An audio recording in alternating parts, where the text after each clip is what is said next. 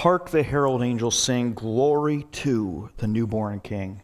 That song and all the songs we just sang are some of my favorite during this Advent time. Now, it may just be how often I watched the Charlie Brown Christmas special as a child, or it could just be my love for hymns. But regardless, this hymn that we just sang, Hark the Herald Angels Sing, it artistically paints a picture of our text this morning. This song of the shepherds and the angels proclaiming the good news of the birth of Jesus.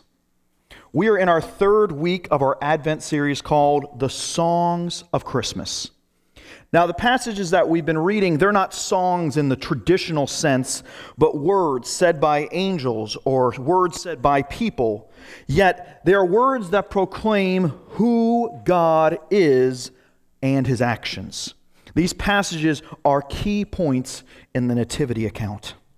This morning, we are going to look at the song of the angels and the shepherds in Luke 2 1 to 20. But we're going to focus in our sermon just on verses 8 through 20. So please open your, up your copy of God's Word or read off the screen as we read together Luke 2 1 to 20. This is the Word of the Lord. In those days, a decree went out from Caesar Augustus that all the word shall be registered. This is the first registration when Quirinius was governor of Syria. And all went to be registered, each to his own town. And Joseph also went up from Galilee, from the town of Nazareth to Judea, to the city of David, which is called Bethlehem because he was the house and lineage of David, to be registered with Mary, his betrothed, who was with child. And they, while they were there, the time came for her to give birth. And she gave birth to her firstborn son, and wrapped him in swaddling cloths, and laid him in a manger, because there was no room for them in the inn. In the same region, there were shepherds out in the field, keeping watch over their flock by night. And an angel of the Lord appeared to them, and the glory of the Lord shone around them, and they were filled with great fear. And the angel said to them, Fear not, for behold, I bring you good news of great joy that will be for all the people. For unto you is born this day in the city of David a Savior who is Christ the Lord. And this will be a sign for you. You will find a baby wrapped in swaddling cloths and lying in a manger. And suddenly there was with the angel a multitude of heavenly hosts praising God and saying, Glory to God in the highest and on earth peace among those whom with whom he is pleased. When the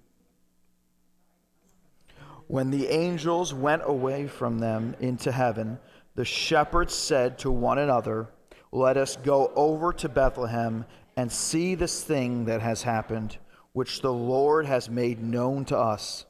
And they went with haste and found Mary and Joseph and the baby lying in a manger. And when they saw it, they made known to them, had been told them concerning the child. And all who heard it wondered at what the shepherds told them. But Mary treasured up all these things, pondering them in her heart. And the shepherds returned, glorifying, praising God for all they had heard and seen, as it had been told them. The grass withers and the flowers fade but the word of our Lord stands forever. Please join me in prayer. Heavenly Father, holy and almighty God, please open up our hearts and open up our minds that as we hear your word preached this morning, that you would work in us that we may hear the truth of your grace and your love. And may it penetrate our hearts that we may have a desire to live for you. In Jesus' name we pray. Amen. In the last decade, birth and pregnancy announcements and their cousin gender reveals have not only come back in style, but they have become more elaborate than ever. Yes, well, like it or not, that is what they are. All right. For instance, only a handful of decades ago, birth announcements may only be found in a newspaper with a few lines of text, no picture or anything. Then, a few decades later, we would get cards in the mail mailing out to your family and friends with a nice card and maybe a picture included. Now, birth announcements are a lot more complex. With the birth of social media and texting, things are almost instantaneous. Birth announcements and gender reveals may look something like this, like we have in this one, with the whole family involved, participating in the joy, telling everyone that their baby is about to be born. Or this next, next one, having a catchy slogan like, two is the new one. Or this last one, which is my favorite, using cannons shot at each other to show and celebrate the joyous occasion of knowing the gender of your child. Now, we're not going to go into some more of the crazy ones like videos and all of that, but these celebrating moments sometimes are so spectacular they can't even be caught on film. Yet, these elaborate birth announcements, these elaborate pregnancy announcements and gender reveals, they cannot hold a candle to what we see in Luke chapter 2. In verses two, um, 8 to 20, we see that there's first one angel who says, Jesus is born. And then an entire army of angels proclaims, Glory to God in the highest. The Savior, the King, the Lord has come. Not only is this good news, this is amazing news. And this is news not that you shouldn't just put in a newspaper or in a letter or on social media. This is news that needs to be proclaimed for the entire world to hear. For this great news is the greatest news there has ever been. Emmanuel came, meaning God with us, and by his actions brought about salvation from sin. Jesus coming to earth is the greatest promise that God had, had, has fulfilled. We find this promise back in the early parts of God's Word, in the book of Genesis, specifically Genesis chapter 3. Adam and Eve, they had just broken God's one and only law at the time to not eat of the fruit of the tree of the knowledge of good and evil. Yet they did. They broke God's one law. And because they broke his one law, sin and death entered into the world. And nothing has been the same since. The world is broken. Yet, in the midst of this punishment, God makes a promise. Genesis 3:15 it says this, speaking to the serpent, I will put enmity between you and the woman between your offspring and her offspring. He shall bruise your head, and you shall bruise his heel. This is short, but it is a powerful promise that God would send a Savior to save his people from their sin. Now, as scripture continues, we see this promise further explained how the Savior would be born, how he would be born of a virgin, how he would be born in Bethlehem, how he would be the great prophet, how he would be the perfect high priest, how he would be the eternal king, and how this Savior, this Messiah, would be the Lord and Savior. Luke 2 1 to 20 we see this promise being fulfilled. This is the good news of the gospel, the news that the world had been waiting for. Since the Garden of Eden, they had been waiting for it. Since their first parents, Adam and Eve, sinned against God. This is why an entire army of angels appeared to pronounce the good news that the time had come for the promise of salvation to be fulfilled. It was that important. This morning, we are going to look at what God specifically did to fulfill his promise in this passage by looking at who Jesus is, by looking at what Jesus accomplished, and how we should respond to the good news of the gospel. Let's look at these first few verses in 8 through 12 in these verses, we see that the good news of the gospel is that God fulfills his promise exactly how he said he would in Scripture by sending someone to save us from sin. We see this specifically in verse 11. It says this For unto you is born this day in the city of David a Savior who is Christ the Lord.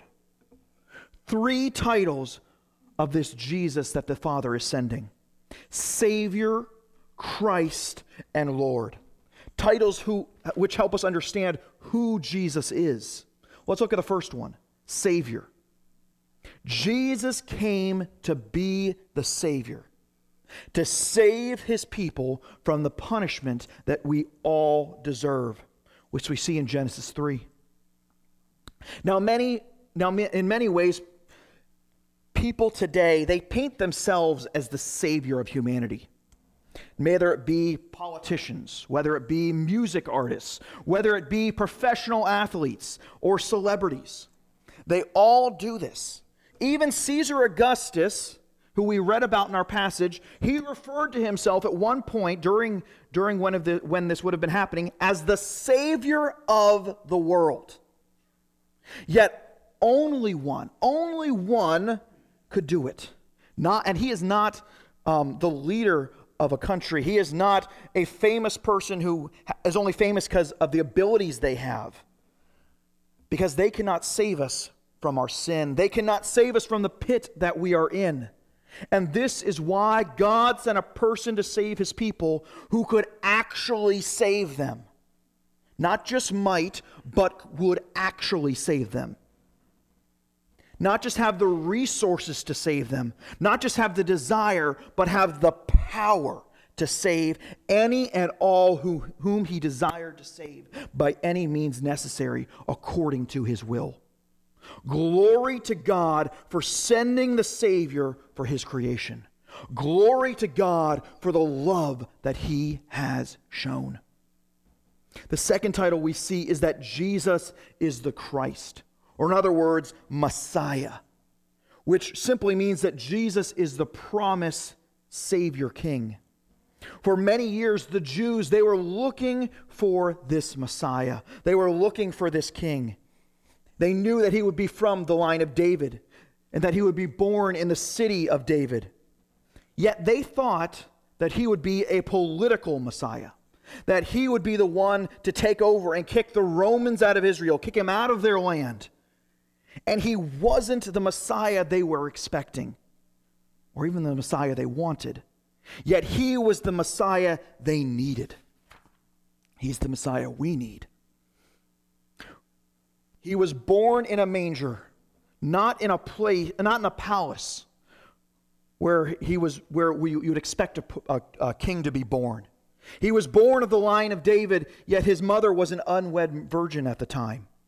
Later in Jesus' earthly ministry, when he came into Jerusalem, as we see in the triumphal entry around, around Easter time, instead of riding in on a war horse, a kingly horse, he instead rides in on a donkey. Yet, despite of all this lack of what culturally is seen as kingly, Jesus is king. He fought and continues to fight for his people. He rules and defends us from both his and our enemies. Because Jesus is the Savior King, he died and he rose again for his people. And we must trust and obey him for this act, for he is our king. Not just a king in a specific time and place in Bethlehem 2,000 years ago, but in the here and in the now. His reign is eternal. Glory to God for sending the King of Kings. Glory to God for utilizing his kingly authority in salvation. The third title we see is that Jesus is Lord. Now, this simple, this t- simple title, it's the greatest of all. This means that the Savior and the Messiah that God sent was God Himself. God loves His creation so much that instead of sending someone that He created to save His people, He sends Himself born of a woman, yet being fully human and still being fully God, Jesus came to be the God man, the Savior of those needed to be saved from sin. Glory to God for sending Himself. Glory to God for pouring out his love upon us. God showed us that by coming to earth, that he is not some aloof deity barking orders from afar. Instead, he is willing to get involved. He got his hands dirty. He lowered himself. He entered into the muck of this broken world. He endured pain. He endured grief. And walking on this earth, excuse me, he accomplished the full restoration and healing through Jesus' death and resurrection from the dead. And he gives it freely to all who call upon his name. Jesus being the Lord, he is also shows us that he is accessible to us. In the Old Testament, God was only accessible through mediators, through priests and prophets. No Israelite could ever truly see God. They could only be near him by proxy, like a burning bush or a pillar of fire. Yet, as John Calvin put it this way, the revelation of God prior to Christ, it was only like a pencil sketch. It was only like a pencil sketch of who God really is. Yet when, when Jesus dwelt among us, God became accessible to us. And we have in His Word, the Bible, what God is actually like. And we can know Him personally. Jesus, being Lord, reveals to us God's humility and His glory. He humbled himself, coming to earth, being fully God and fully man, because we needed rescue. He lowered himself from heaven to gather his rebellious children to himself out of love for his creation. Because of Jesus being Lord, we must act like the angels, praising God, saying, Glory to God in the highest. For glory is due his name. Glory to God for not sending an intermediary, but sending himself. So far this morning, we have seen that God the Father sent himself the second part of the Trinity, to be the Savior, to be the Messiah, the Lord of all creation. But to whom did the Father send Jesus to? Well, verse 10 shows us the answer. It says this And the angel said to them, Fear not, for behold, I bring you good news of great joy that will be for all the people all the people, meaning people from every tongue, tribe, and nation. There is no type of person from any background or nationality or people group that Jesus did not come to save. And this is glorious news. He came to save every kind of person. Yet, this is not how God's promise was always understood. The Israelites in the Old Testament they, they thought that God's Savior was coming just to save them, just the physical nation of Israel. They did not understand that the reason the shepherds were so, oh no, this is one of the reasons why the shepherds were so excited that the Savior was coming, because it was for everyone. Because the shepherds, they were ceremonially unclean. They were Jews, but they could not enter the temple. Yet when they hear this, that Jesus came to save all kinds of people, just as scripture progressively shows us over time, they were excited. Glory to God for that. Glory to God for his love, for his faithfulness to all generations, to all tongues, tribes, and nations. The good news of salvation is important, for it not only should drive us to praise God, because he has fulfilled his promise, but also the fact that he is faithful. It should drive us to trust him. Just a few weeks ago, we saw in our sermon on Psalm 100 that God's love endures forever and his faithfulness to all generations. He is faithful even in his promises long ago, even in his promises that he made in the garden. For he is faithful forever and ever. Therefore, if we trust God in the large and long term promises, we can also certainly trust God in the smaller promises that He has made. Now, by smaller, I don't mean of less importance, but more personal in nature. Promises that God will hear and answer our prayers. Promises that God will provide for us by giving us what we need to serve Him and bringing glory to his name. Promises like how God will not let us go. Promises how he will preserve us and keep us from falling away. Promises, no matter how big or small, they will be kept because that is who God is. We can also trust God, God's promises that He has made that He has not fulfilled yet like how Jesus will return to judge the living and the dead. Promises such as how we will live forever with God, where there is with, with him, where there is no place or where there is no pain, a place with no sadness, a place with no sorrow. Since we can trust God because he is faithful, how are you doing so now? How are you trusting in God's promises daily? Are you trusting Him to provide for you? Are you trusting Him to love you no matter your sinful failings? Are you trusting Him to keep His promises even though you are unfaithful to Him? Know that you can trust God, for He has not. No, He cannot break His promises to us because of who He is. Trust in him, for he is the only one who is completely worthy of our trust. Glory to God for his trustworthiness. In our passage this morning, we have seen that God keeps and fulfills his promises. And that he. we also see that in our, our passage this morning that the good news of the gospel, which the angels heralded, is that what Jesus would accomplish. We see this in verses 13 and 14. And suddenly there was with the angel a multitude of heavenly hosts praising God and saying, Glory to God in the highest, and on earth peace among those whom he is pleased.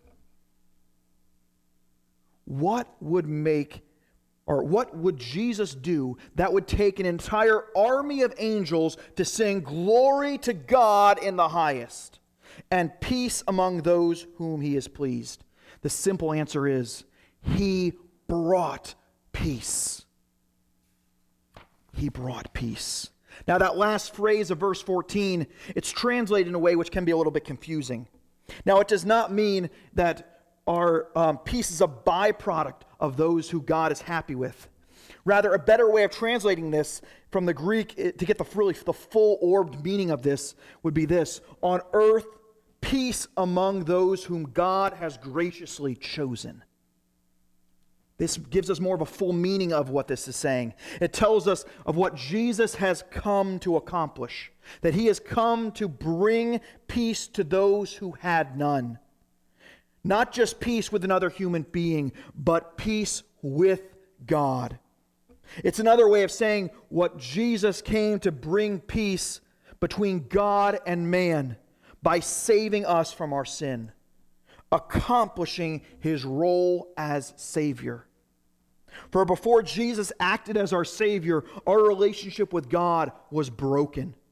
We were at war with God, only being able to break God's law and nothing but.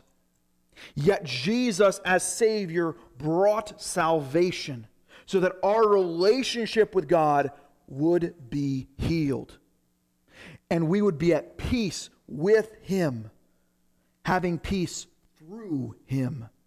Glory to God for the maker and bringer of peace.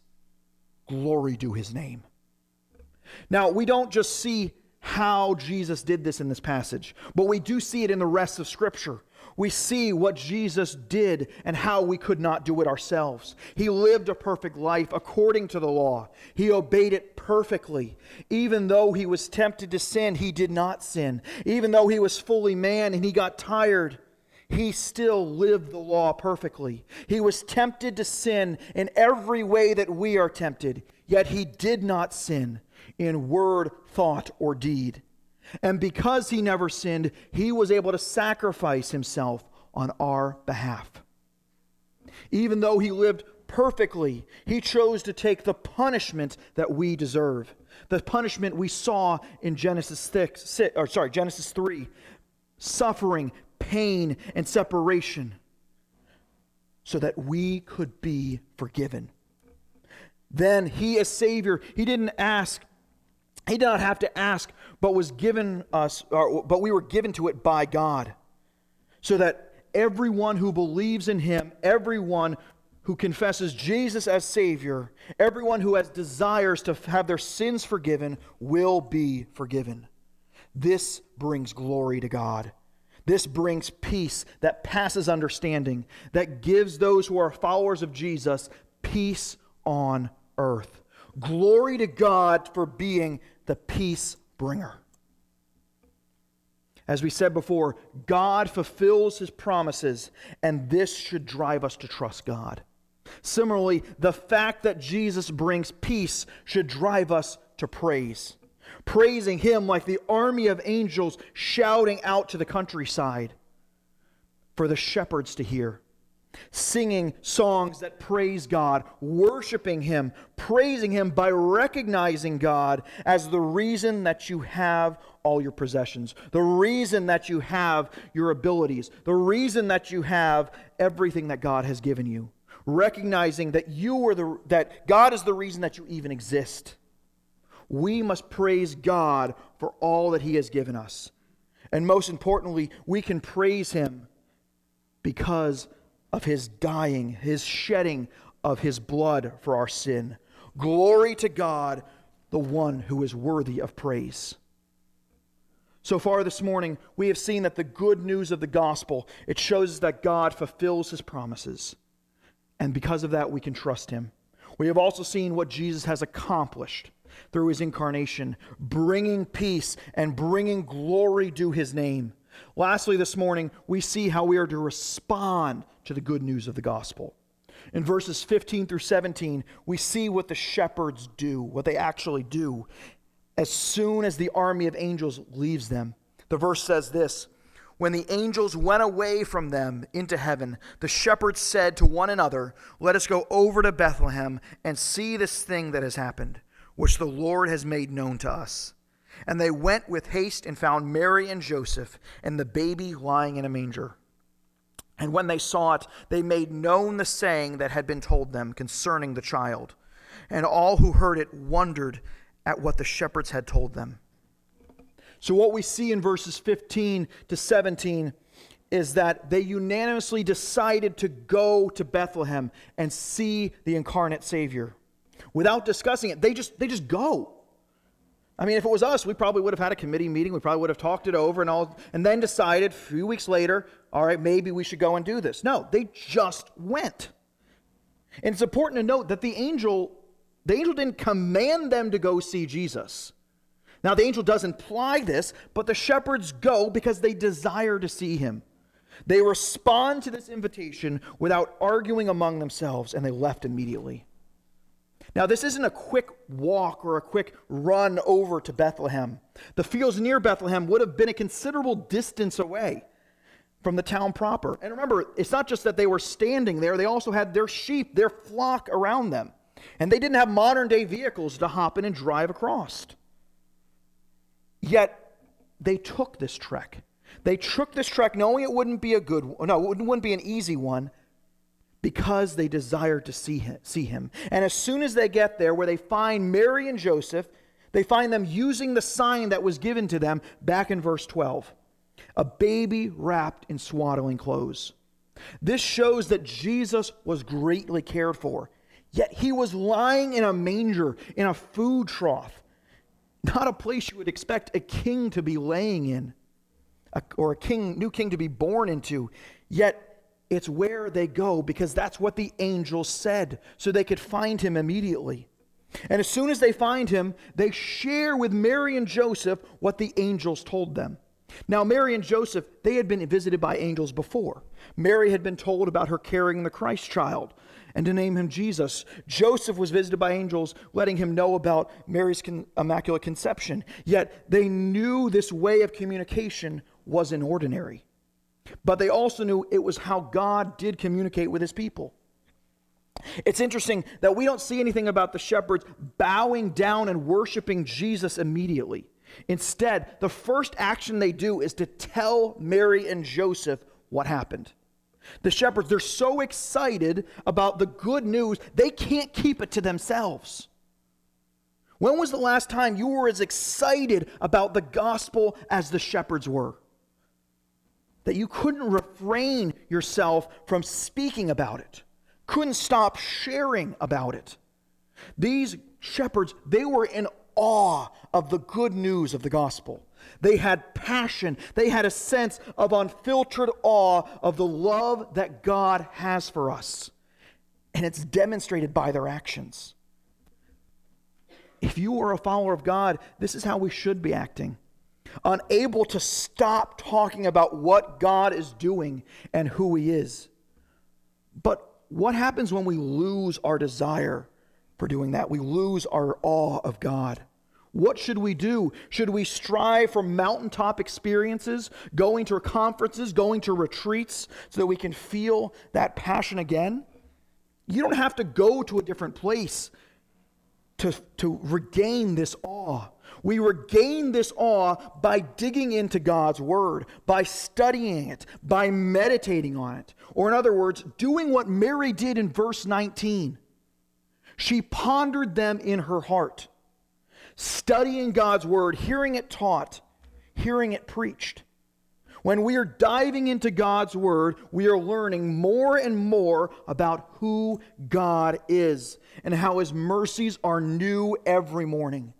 Every time we read God's word, there is something new about it. God is showing us something that we need to see. And the depth of God's love that He has for each of us and how we are to respond to what He is showing us. In addition to reading God's Word, we can also spend time in prayer, asking Him to restore our awe of Him. Praying like we see in Psalm 51 12, when David prays, Restore unto me the joy of my salvation.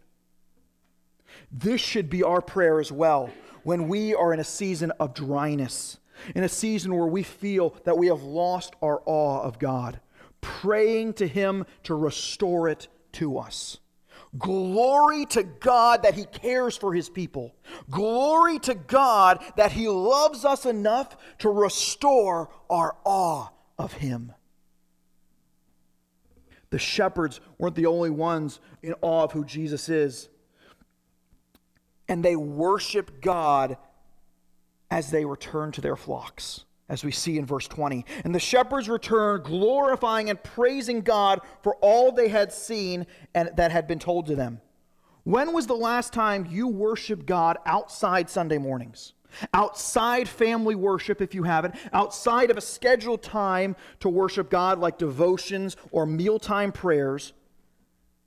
For many of us, the answer that may be hard we, if you're like me, you love to schedule things. You may not follow through on the schedule at all, but you like having the schedule. You like doing things at certain times so you don't forget them. Yet worship doesn't always need to be scheduled. Do you think, like I said before, do you think the shepherds stopped to have a conversation about how they should worship God or when they should do it for his coming to earth? No, they spontaneously started to worship God as he was lying there in the manger. This needs to be our attitude as well. Now, hear me out. I am not suggesting that we forego formal gathered worship or scheduling times of worship. Far from it. We see it over and over again how we are commanded to worship God formally as a community. But don't box yourself in so much that you neglect the fact that God is working in your life at different parts of the day in some way that brings you to your knees to praise Him right then and right there and worship Him as part of your daily life. Pray to Him whenever and wherever you may be. Worship Him whether you're in the car, or whether you're at home, or whether you're in your office or at school. Worship Him in spirit and in truth as He commands us to worship Him. Singing praises to Him, reading His Word, being like the shepherds, prepared to worship God, even though they were in the middle of tending their flocks at night, worshiping Him, even though you may be doing something in the middle of your workday giving glory to God, glory to Him, glory to His name for the peace that He has brought. For He has brought Jesus. Glory to God the Savior. Glory to God the Christ. Glory to God the King, who is Lord of all. Glory to the one who came to earth to bring salvation to every tongue, tribe, and nation. Glory to God for bringing the good news of the gospel. Glory to God in the highest. Amen. Let's pray. Heavenly Father, holy and almighty God, I thank you for giving us your word. I thank you for sending Jesus. I thank you that you sent him to be the Savior, to be the King, to be our Lord. Father, I thank you for sending yourself. I thank you for not just making a promise, but keeping your promise. Please help us to praise you. Please help us to trust you. Please help us to worship you. Even though we may be in a season of dryness, even though the world may be falling apart, Father, we know that you are faithful. For you have a record of it, Father. Thank you for being our God. Please help us to live our lives according to your word, to live as worshipers of you, and to share your gospel with all who will hear. Is in Jesus' name we pray. Amen. As our song of response this morning, we are singing